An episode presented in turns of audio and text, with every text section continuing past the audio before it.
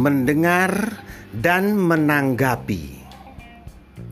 Mendengar saja gampang dilakukan di dalam kehidupan sehari-hari. Tetapi mendengar dengan wajar itu tidak gampang dilakukan di atas pentas. Hal itu memerlukan latihan dan pemahaman. Pada pertunjukan sandiwara amatir, kelihatan bahwa banyak pemain tidak bisa mendengar.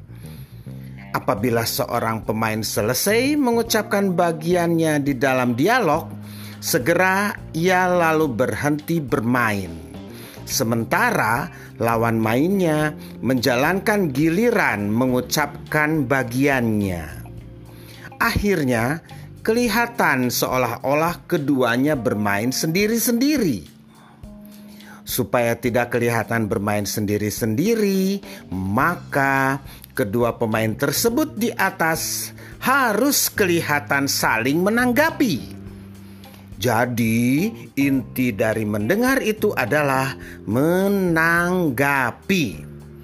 Seorang aktor harus benar-benar menanggapi setiap patah kata lawan mainnya supaya kelihatan benar-benar mendengar. Namun begitu, cara mendengar dan menanggapi ini harus wajar. Jangan sampai berlebih-lebihan. Supaya permainan betul-betul kelihatan hidup.